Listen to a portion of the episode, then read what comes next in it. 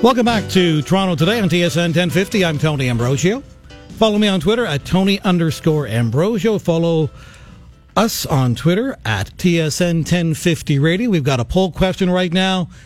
It is 30 days, if you can believe it, to the day where the Maple Leafs will open training camp. And we ask you, what is the biggest storyline heading into the Leafs training camp?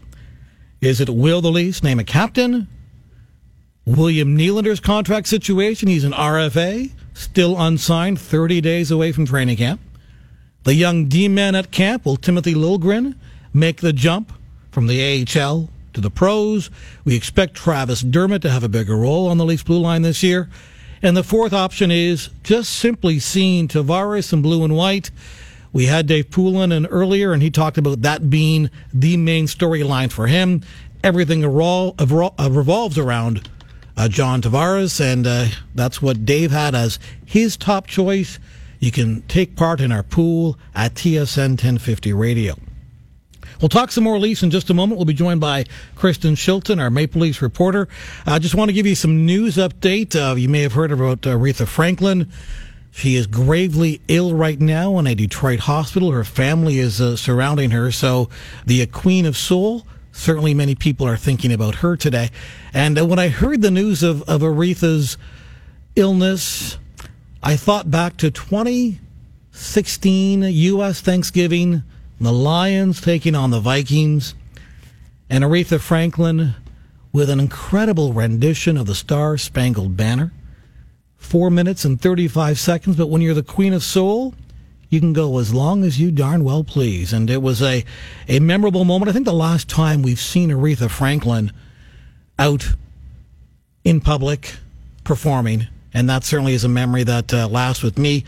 Other news, too, from the world of wrestling. This is uh, sad news. There are plenty of reports indicating that Jim Neidhart has passed away. A number of wrestlers and former wrestlers have been tweeting about this. Ric Flair, my good friend Jim Neidhart, a world class athlete and a man among men. Rest in peace. He tweeted that out about 48 minutes ago. Uh, devastating news. Jim Neidhart, my friend, has passed away. I can hardly believe it. Rest in peace, brother, until we meet again. That from Brutus Beefcake. So, Jim, the Anvil Neidhart, passing away. And uh, when I think of wrestling from the 80s, I think of the Hart Foundation. I think of Jim the Anvil Neidhart and Bret Hart and anybody that has that kind of nickname, that name, his appearance, he's iconic, will stick with you over your years of youth, and uh, certainly a tragic loss and a big loss for the uh, wrestling family as Jim Neidhart has passed away.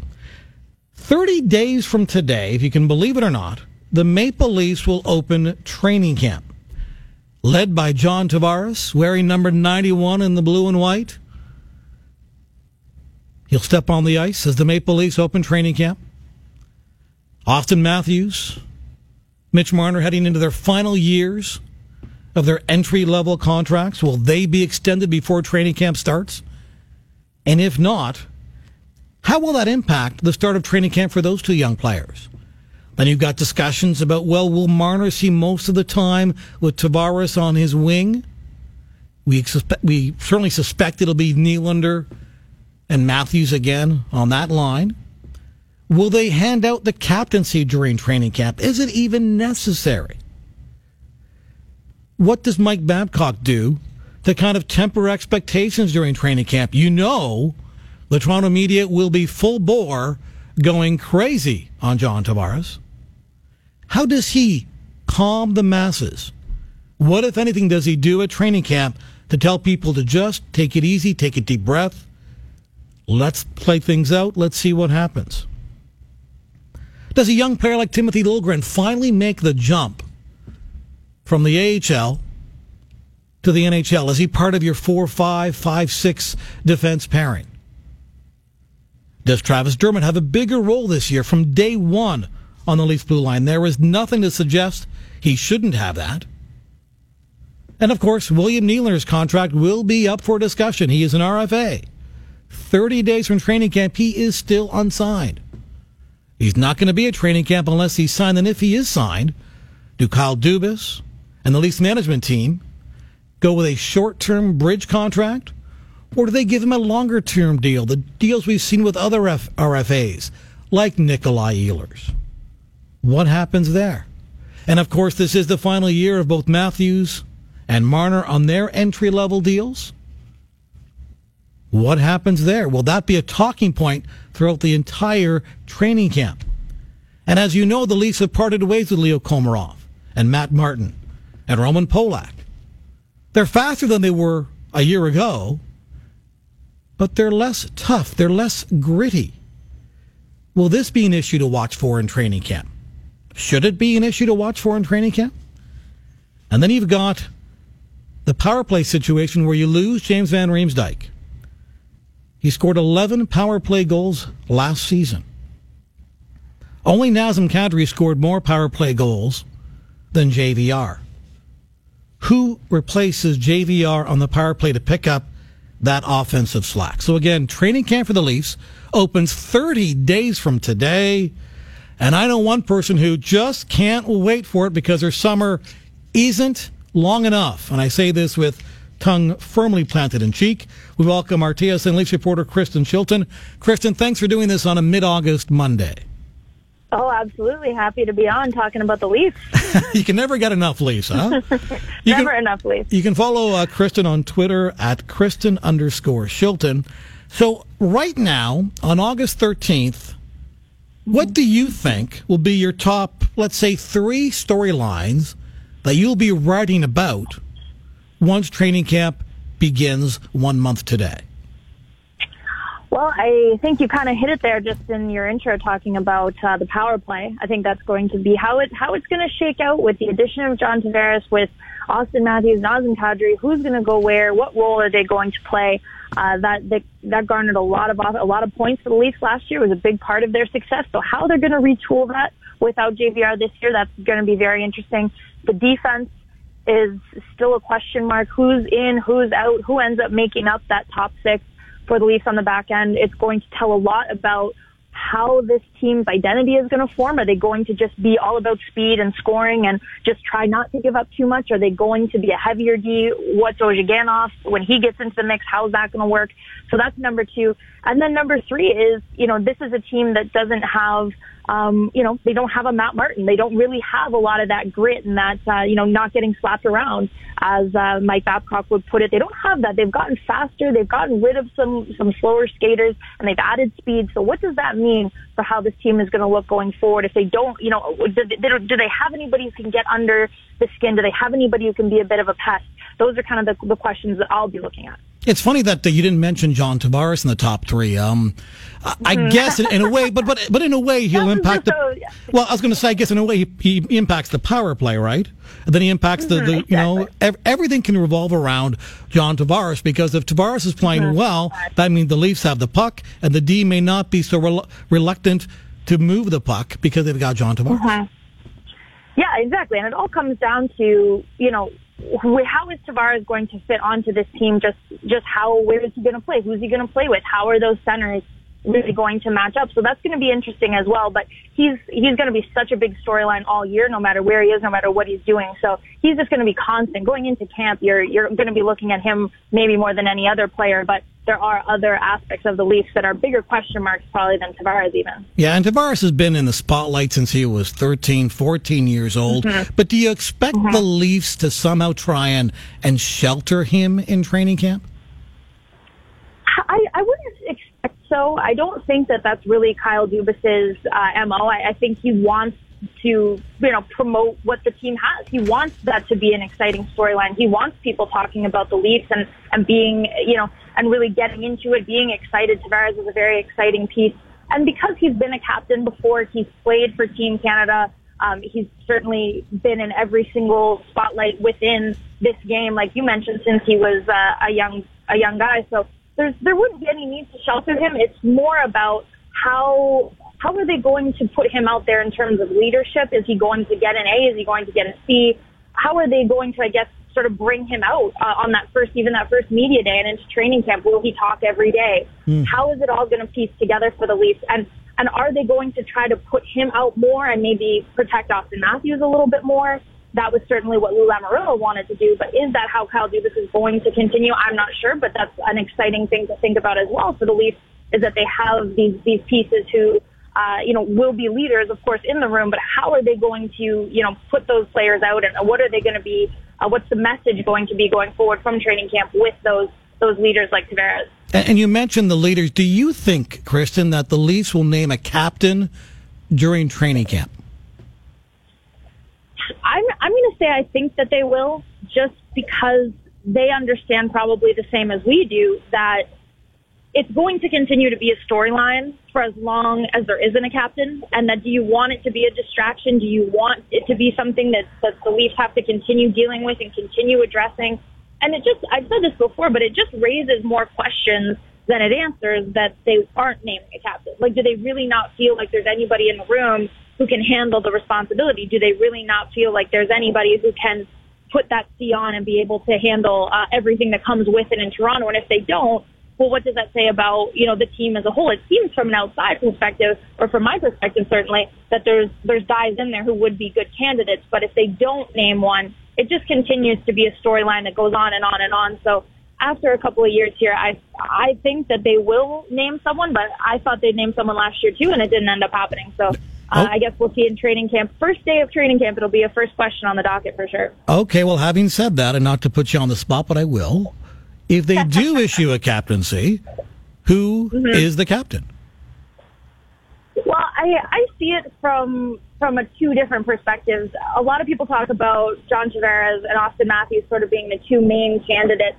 I've always thought that Morgan Rielly was a good dark horse candidate for for for the captaincy because he is a, such a strong leader and he's so well respected in the room. But if that was going to happen, it probably would have happened by now.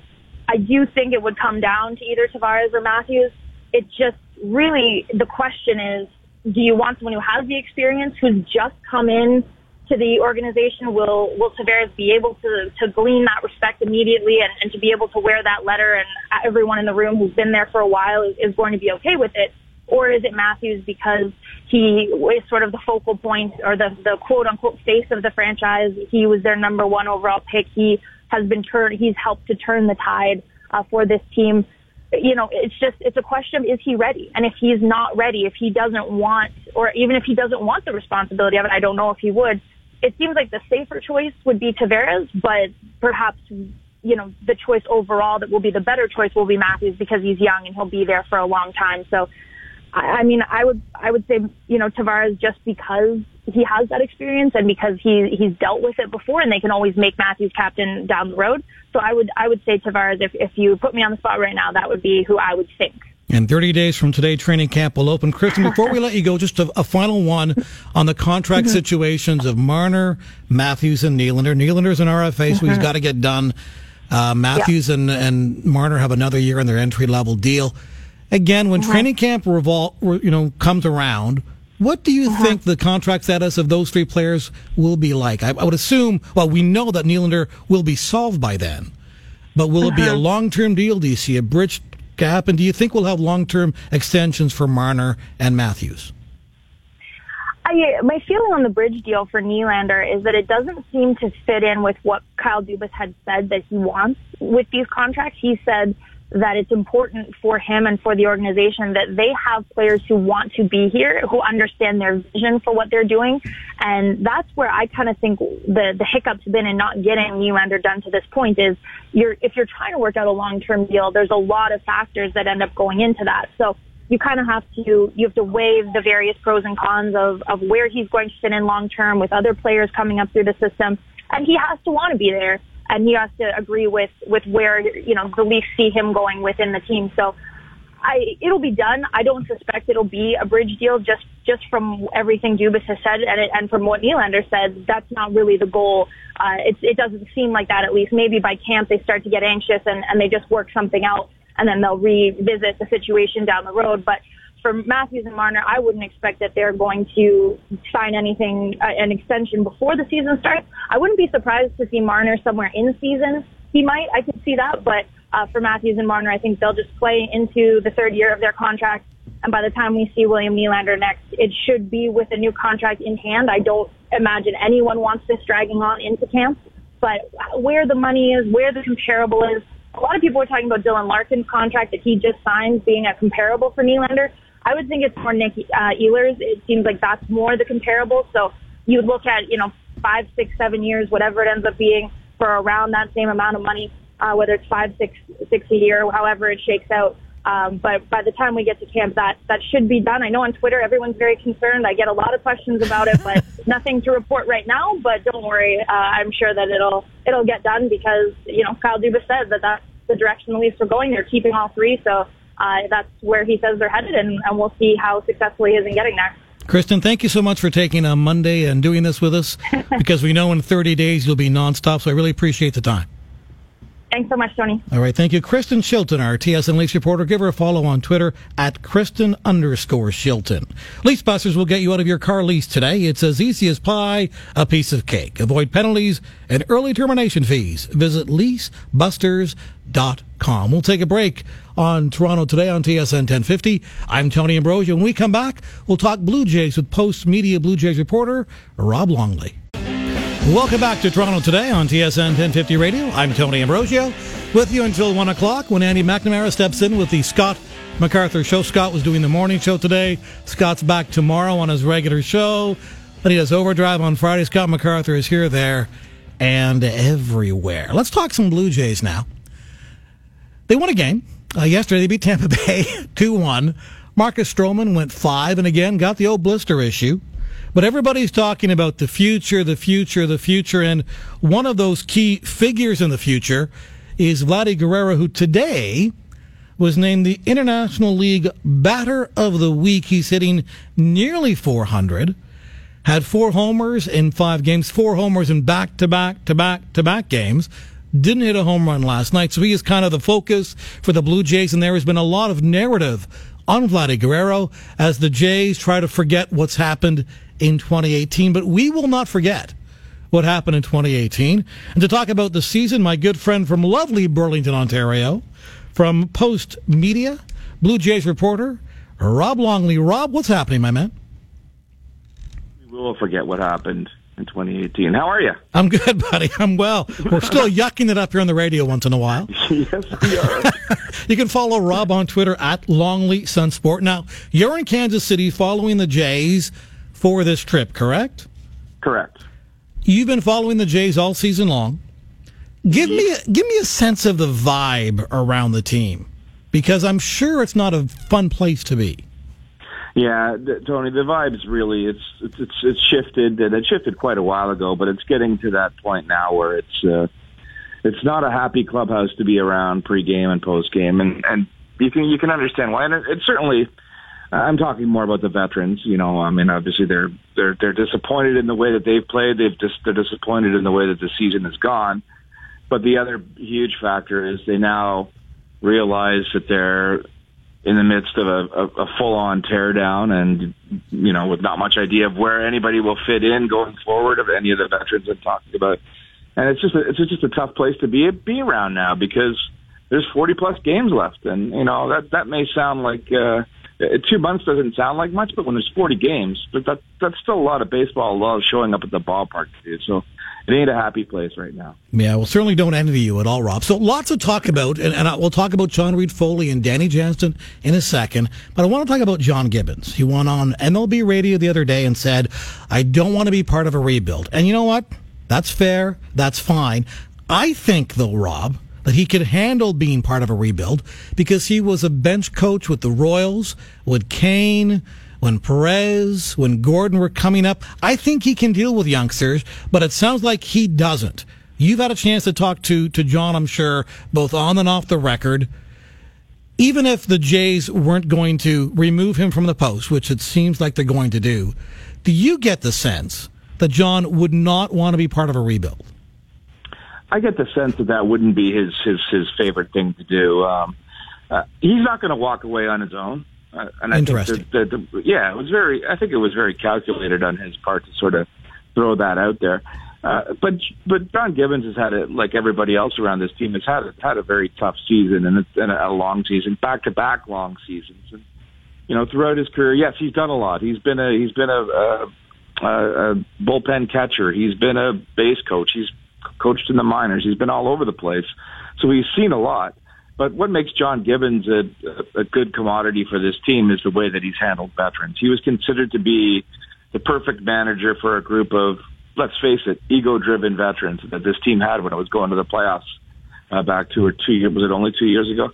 Um, you know, you know, the Edwins of the world, the Jose Bautistas of the world, the Josh Donaldsons of the world, and they all kind of liked him they, because Gibby sort of let them let them do what uh, what they wanted, and he was sort of the the good guy to be a bit of a hands off skipper and and and that works well with a veteran team uh, that, that's that's having some success.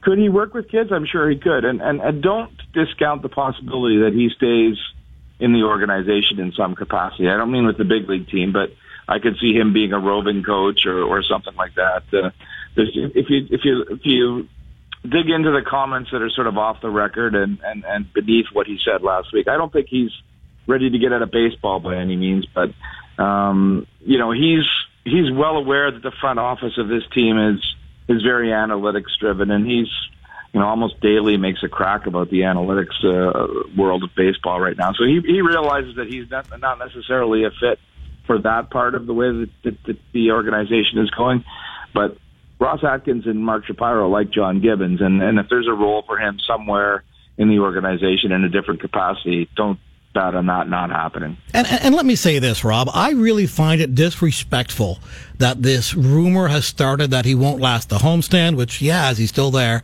that he'll be done by the end of the season. I mean, I think give this man the respect he deserves.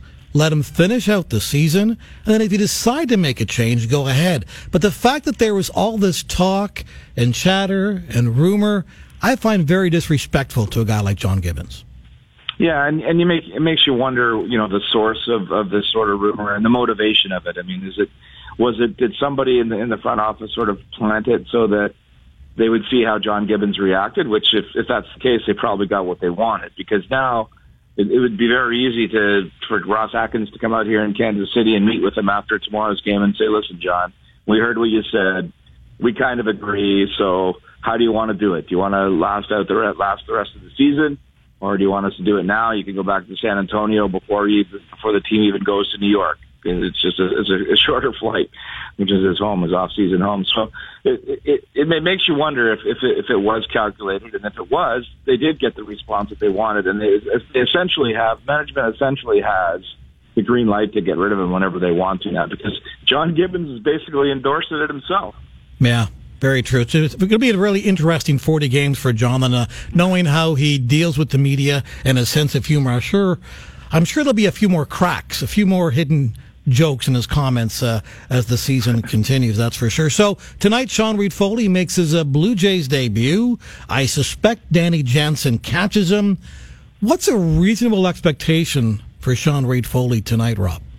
Well, I would expect a little bit of nerves and. Uh and a little bit of uh, maybe a little bit of a growing pain, a little bit of uh, being overwhelmed by the moment. Sean Reid-Foley had a really good uh, start to his season at Double A New Hampshire, and, and you know he's been good at Buffalo as well. But w- when he was first called up to Buffalo, he struggled for the first couple of games, and, and you often see this with guys as they as they move to a new level. They feel the pr- the uh, the pressure to produce right away.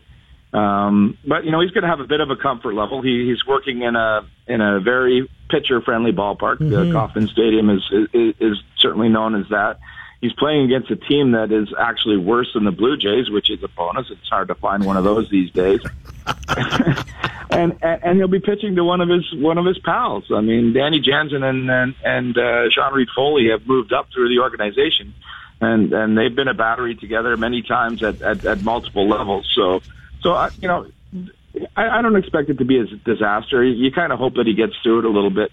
You know, Tony, this is one of my favorite things in baseball is to see a, a kid get his first start or his first first appearance in, in, in the majors, and it actually makes looking it, it makes going to the ballpark something to look forward to tonight because unlike unlike baseball, unlike unlike hockey and some of the other big league sports, it's it's a grind to get there. I mean, it takes years and it takes levels, and it's it's such a big occasion when a, when a when a kid finally, even if it's a, a top prospect that was going to be a can't miss anyway, until they actually get on a diamond and perform, it's it's it's uh, it's an elusive thing. So it's always sort of a magical moment when when when people get this opportunity, and to see uh, an, an actual battery do it together, I think it'll be it'll be kind of fun to watch. Danny Jansen, I think he is most certainly the catcher of the future if he can uh, if he can uh, move forward and continue to progress the way he has over the last year, and it'll be interesting to see how how he does over the, the remainder of the season. And I expect that he'll get a fair bit of time behind the plate and we'll see Russ uh, Martin sort of nurturing them in whatever way he can. But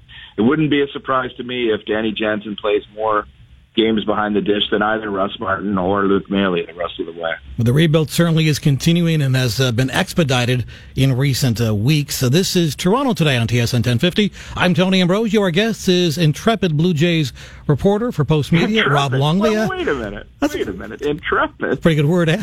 Came up at the top of my head. wow. At Longley Sunsport on Twitter. Okay, Rob. Here we are, August 13, 2018. So it only makes sense for me to ask you this question. Tell me who will be the starting rotation come April of 2019. Will it oh be Foley and Borucki? Will they be two of the five? I think there's a pretty good chance of that. I mean, Borucki for sure. And if Reid-Foley, you know, like forget about what he does tonight, but if he shows enough progress over the over the next uh, 60 days, that he's got a good chance of it. So there's two fifths of it. Do I have to keep going? Yes. um, Aaron Sanchez for about two starts until something wow. else goes wrong. Wow. You've become like Steve Buffery, very jaded. very jaded. And I don't think I can go deeper than that because I, I'm I'm not convinced that uh, that um, uh, Marcus Stroman doesn't get traded at some point in the off season. But maybe Sam Gaviglio. He's a, it's a minor miracle that this man is still starting games for mm. this team. Yeah, he hasn't he hasn't won a game since May. I mean, he has and he hasn't been garbage. Obviously, if he was garbage, he still wouldn't be he wouldn't be uh, he wouldn't be pitching. But he's he's the kind of guy that you know to me his ceiling is is, is bullpen and you know maybe long inning relief. Not a not a starter, but that's it. It, it speaks not to how Sam Gaviglio pitches base, throws baseballs. It speaks to the lack of depth. Uh, that the Jays have at the starting the pitching position and the disaster that they've that they've had to, to go through this year, whether it be through injury or poor performance, performance or too many guys in the deal or whatever. It, it, the starting pitching has been a, a disaster all year, and it's probably the biggest sim- single component for the Jays being where they are today. And it was supposed to be a strength, right? We came it into the season was, thinking yeah. if they could stay healthy, this could be the strength of the team. It's pretty yeah. apparent they don't really care about this year. And it's apparent to me right now they're not worried about next year. So having said that, what do the Jays management have to do this off season to show fans that they're going to at least try and compete in 2019? Well, they would have to do something that they promised to do the last two off seasons and didn't do. So I wouldn't be holding my breath too long on it, and that's to be somewhat aggressive in in in the uh, in the uh, free agent hunt in the off season, or or trading me. You know, maybe you have a chip in in Stroman, then you can get something. But the difficulty, Tony, is what do you do with the big elephant in the room? And it's the elephant you want on your team, Vlad Guerrero junior mm-hmm. He's going to be here next year. We know that. But do you want Vlad Guerrero to be up here and have no support? You want that money clock starting to tick and waste one, two, maybe three seasons of uh, you know the best prospect in baseball, and really a can't miss guy. Do you want to have a team of garbage around him? I mean, you gotta you gotta try to. You can tear it down, but you can't tear it down for too long when you've got when you've got assets like that.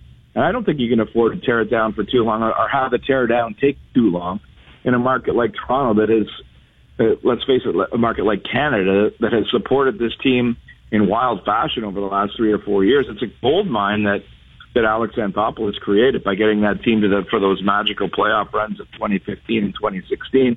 And it's almost as if this this management brain trust is trying to strip it all away as fast as they can. So, so I think they've got to find some sort of pieces that, that they can they can at least put together a roster to support Vlad Guerrero Jr. And and and you know that's fully recognizing that there could be two or three more kids coming along fairly quickly as well. So you don't have to do a you don't have to get seven or eight position players, but you've got to get at least a couple, and you've got to make sure that you've got a starting rotation that is fit for the major leagues. Yeah, if, I mean, if Vladdy Guerrero is your best player when he comes up in late April or early May of 2019, that is a problem, Rob Longley. Yeah, you know, and, and I you know, I, I hear the noise and, and I understand the noise about call him up now, call him up now. I've, you know, I've been fortunate enough to see him play half a dozen times myself, and it, it, it really is something special. But trust me, man, you do not want to have Vlad Guerrero Jr. come up right now and be a part of this, uh, this uh, clubhouse. I mean, who's going to nurture him in there? You know, and these guys, these guys can't have the season end as, you know, it can't end quick enough for anybody in there right now. And and the team's going nowhere. Why not just leave him in Buffalo where he where he can continue to develop the way he is, um, have a good off season, probably play. Uh, he'll either go back to the Dominican or he'll play Arizona Fall League, which is the latter, which I think the management would prefer, and then come have a big spring training, start the season off in Buffalo, and by the end of April have him up there, and boom, way to go. And hopefully have a little bit of support and a little bit of uh, momentum to go with him, so that he can get off to a at least a comfortable start to his major league year, if not a you know a necessarily a rousing winning one. You want to you want to you want the comfort level around him to be to be strong, and I think that's one of the things that it's a ch- it's a challenge, but I think it's something that management is committed to trying to do. It will be a very interesting offseason again for Atkins and Shapiro, no doubt. Rob, thanks so much for doing this. Really appreciate the time. Good talking to you again. Enjoy Kansas City and enjoy watching Sean Reid-Foley make his big league debut tonight. Thanks, Tony. Good to hear you on the airwaves again. Yeah. We'll yuck it up again soon. I can't wait. Thanks, Rob. All right, buddy. Take, Take care. care. Rob Longley from Toronto Sun Post Media. Follow Rob on Twitter at Longley Sun Sport. This is Toronto Today on TSN 1050. I'm Tony Ambrosio. You can follow me on Twitter at Tony underscore Ambrosio. And of course, you can follow us on Twitter at TSN 1050 Radio.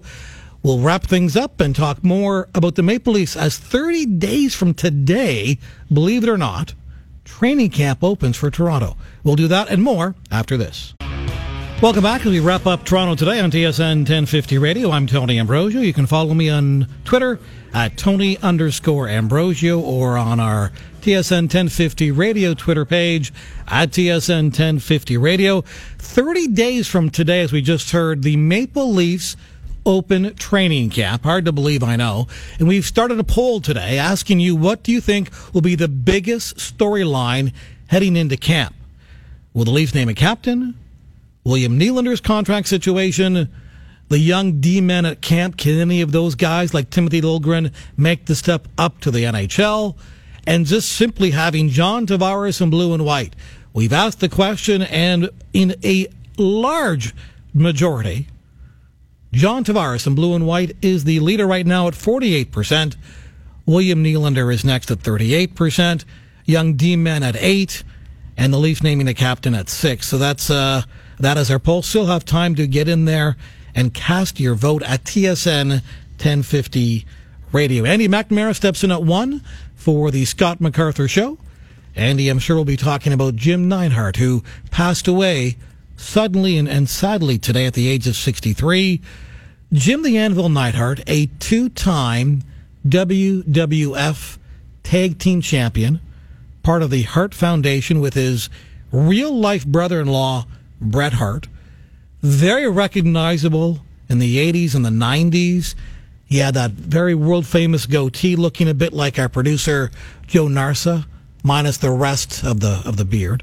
And he always wore pink and black wrestling gear. That was his go to move to wear the pink and black. But Jim, the Anvil Neidhart, dead at 63. And I'm sure Andy McNamara, who's a uh, big time wrestling fan, will talk more about that. I want to talk a bit about the NFL for just a moment. One of my favorite radio people in the U.S. is Mike Francesa, formerly the morning guy at WFAN 660, retired, has come back in his 60s, and he just can't leave the game. Interesting guy with his takes. So on Saturday, ahead of the preseason games, and there were a slew of games on Saturday, slew of games. He's a big Jets guy. That's his team.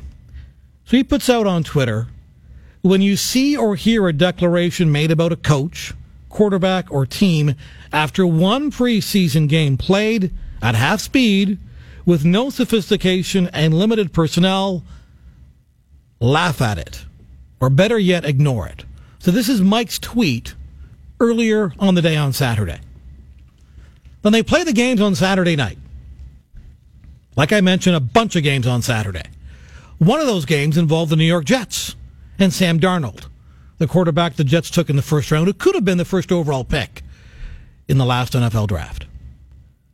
Well, Darnold has a pretty good day. It's an okay day. The Jets won the game 17 nothing.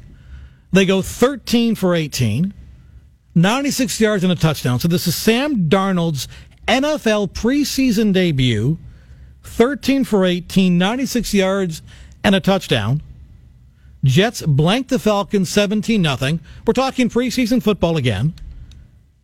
And then hours after Francesa says, don't let preseason fool you. It's half speed, half the playbook, not as complicated on defense.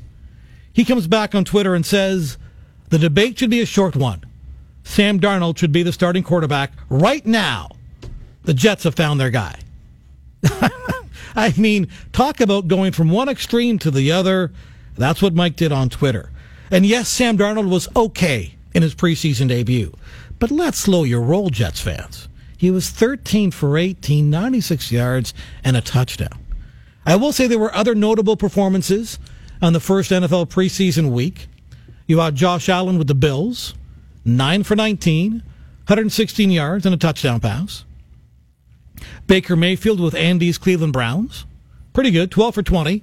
He had two touchdown passes and 212 yards. But if the Browns are smart, they will not make him their starting day quarterback.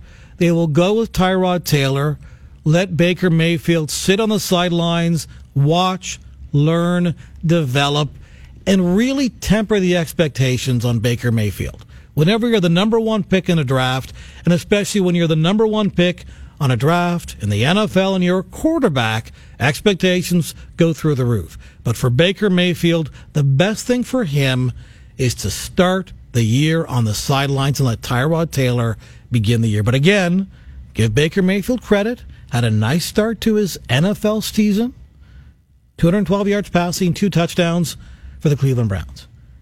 The Browns that uh, on Saturday played against the Giants, so the number two pick in that draft was Saquon Barkley. Had a pretty good day for the Giants. Again, high expectations, a wonderful running back who can do it all. He's a passing threat, obviously a running threat. One of those freaks of nature, the way he's built, the way he runs. Four carries, 43 yards rushing. It was okay, but again, let's temper the expectations. So the NFL preseason is off and running. And again, as Mike Francesa put on Twitter, when you see or hear a declaration made about a coach, a quarterback or a team after one preseason game, played at half speed, with no sophistication, limited personnel, laugh it off, or better yet, ignore it. So, Mike, I'm going to ignore your second Twitter, which said the debate should be a short one. Sam Darnold is the guy for the Jets. Let's cool, just just slow slow your roll, calm down, and see what happens. So again, 30 days from today, the Maple Leafs open training camp. And I do wonder if the Leafs will name a captain.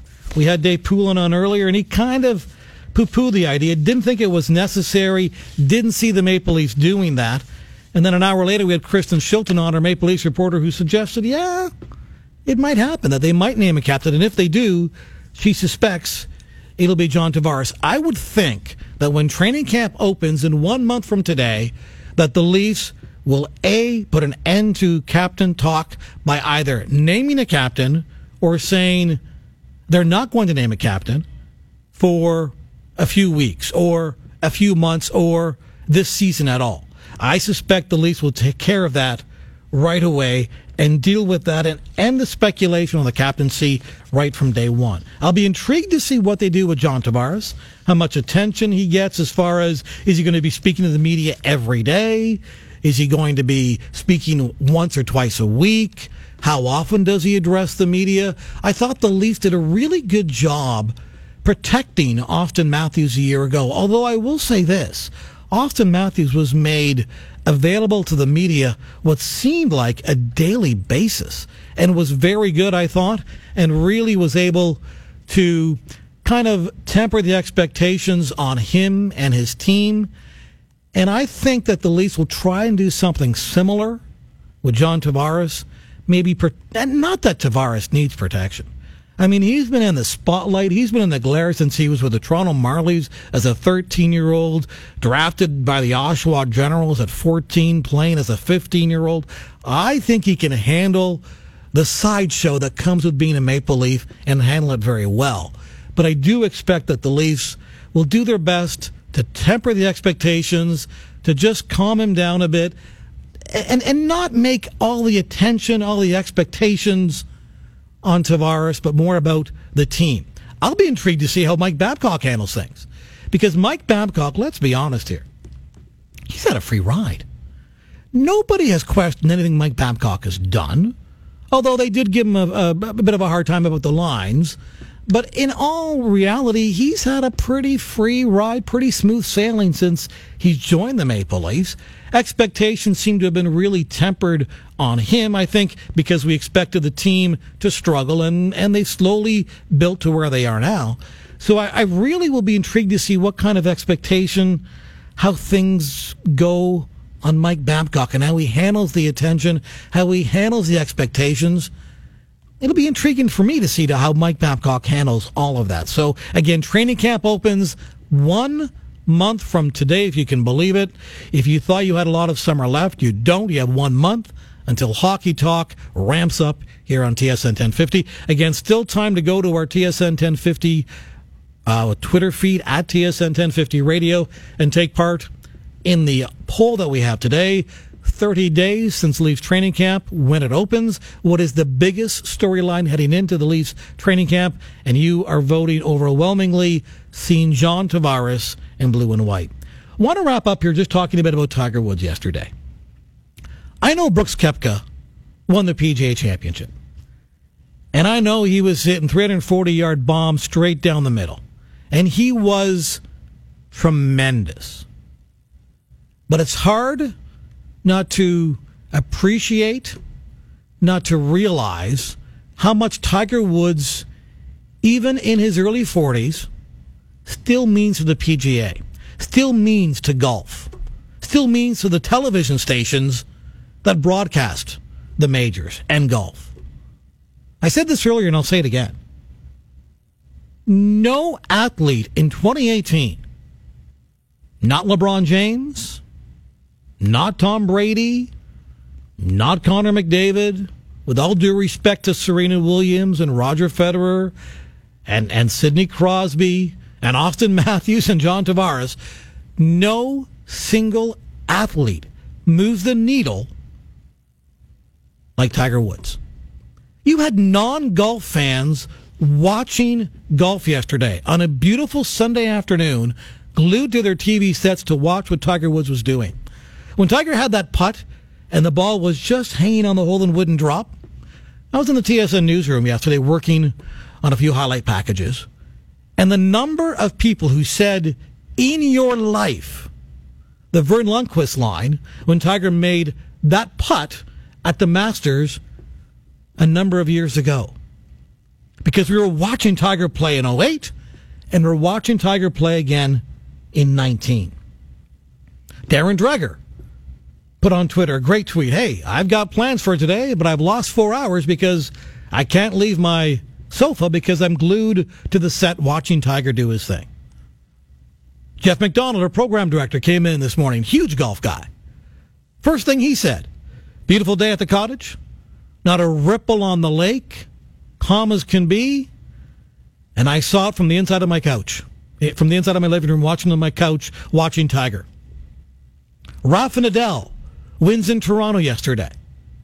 As he's tying his shoes, getting set for the trophy ceremony, he pulls out his phone. Now, right away, you're thinking, oh, he's, he's checking to get the congratulatory emails and the congratulatory text that he won an event.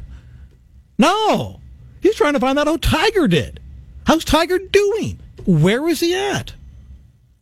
Bob Weeks, when he was on earlier today, talked about how as soon as Tiger was done at the PGA, thousands of spectators left. Instead of staying around to watch Brooks Koepka finish his last few holes, they were leaving. So Brooks Koepka wins his third major in 14 months, his second major of the year, and it didn't matter. it was all about Tiger Woods. Even in 2018, Tiger Woods still holds our fascination. We love watching him play. And even though he lost a good decade of prime time golfing seasons and golfing years, it is still in 2018 all about Tiger Woods. Well, that does it for the two hour Toronto Talk today. I'm Tony Ambrosio. Thanks for listening. Thanks to the cast and crew behind the scenes. Our producer, Joe Narsa, great job. Technical producer Steve Eliopoulos, as always, pushing the right buttons, making me sound okay. Our associate producer, Tyler Kelleher. Our updates announcer, Tristan Fitzpatrick. Thanks to all of you for making my return to the airways semi smooth. Not exactly perfect, but semi smooth. I've enjoyed it. Hope you enjoy the rest of your Monday. Stick around. Upcoming, it's the Scott MacArthur Show with Andy McNamara. He's up next. Have a great day. Enjoy the rest of your week.